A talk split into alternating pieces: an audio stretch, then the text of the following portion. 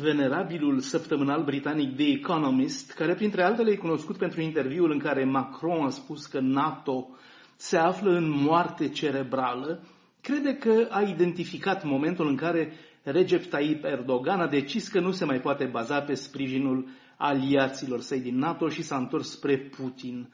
The Economist crede că acel moment este vara anului 2016, când Erdogan a scăpat nevătămat din eșuatul puci militar care a făcut circa 270 de victime, iar Putin l-a sunat imediat ca să-l consoleze și să-l încurajeze și să arate public că se solidarizează cu el. Occidentalii, în schimb, liderii din NATO, organizația militară din care Turcia face parte de șapte decenii, au tăcut inițial, au așteptat rezultatul puciului și au sunat abia după ce a devenit clar că Erdogan a scăpat și nu va fi răsturnat și înlocuit.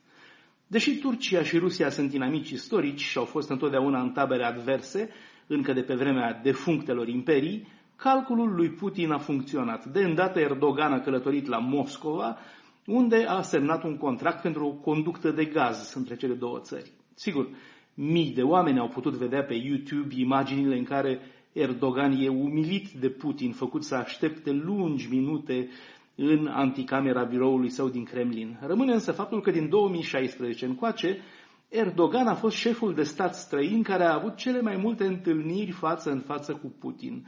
Deși aici de Economist în mod sigur se înșeală, cred că titlul mondial iar reveni lui Igor Dodon, care în anii 2017-2019, când am încetat să mai calculez, s-a întâlnit cu Putin de mai bine de 10 ori.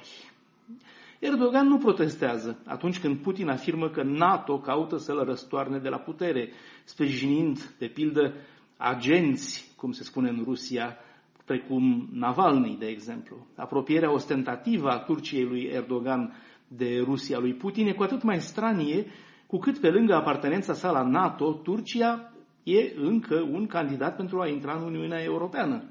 Până și felul în care Erdogan și Putin s-au înțeles în jurul recentului conflict din Karabakh arată că înțelegerea lor funcționează. Putin, care sprijină Armenia creștină, pe care a reușit să o îndepărteze de Uniunea Europeană, nu a protestat atunci când Erdogan i-a ajutat pe azeri cu armament NATO. La rândul său, Erdogan a acceptat ca trupe rusești să se interpună de acum înainte pentru ca armenilor să le rămână un coridor, o șosea, de fapt, spre Karabakh. Avem acolo una din cele mai mari modificări geopolitice ale configurației de după căderea comunismului și prăbușirea Uniunii Sovietice în urmă cu trei decenii încoace. Înainte de căderea comunismului, în timpul războiului rece, Uniunea Sovietică și Turcia erau pur și simplu opuse prin definiție. Turcia era membru în NATO. Acum Turcia este tot în NATO, dar cumpără rachete S-400 de la Rusia, pe care le lasă de înțeles că ar fi gata să le folosească împotriva Greciei, membră tot în NATO. Dacă Putin ar fi dorit să slăbească NATO din interior, iată că nu s-ar fi comportat altfel. Bruxelles, Dan Alexe pentru Radio Europa Liberă.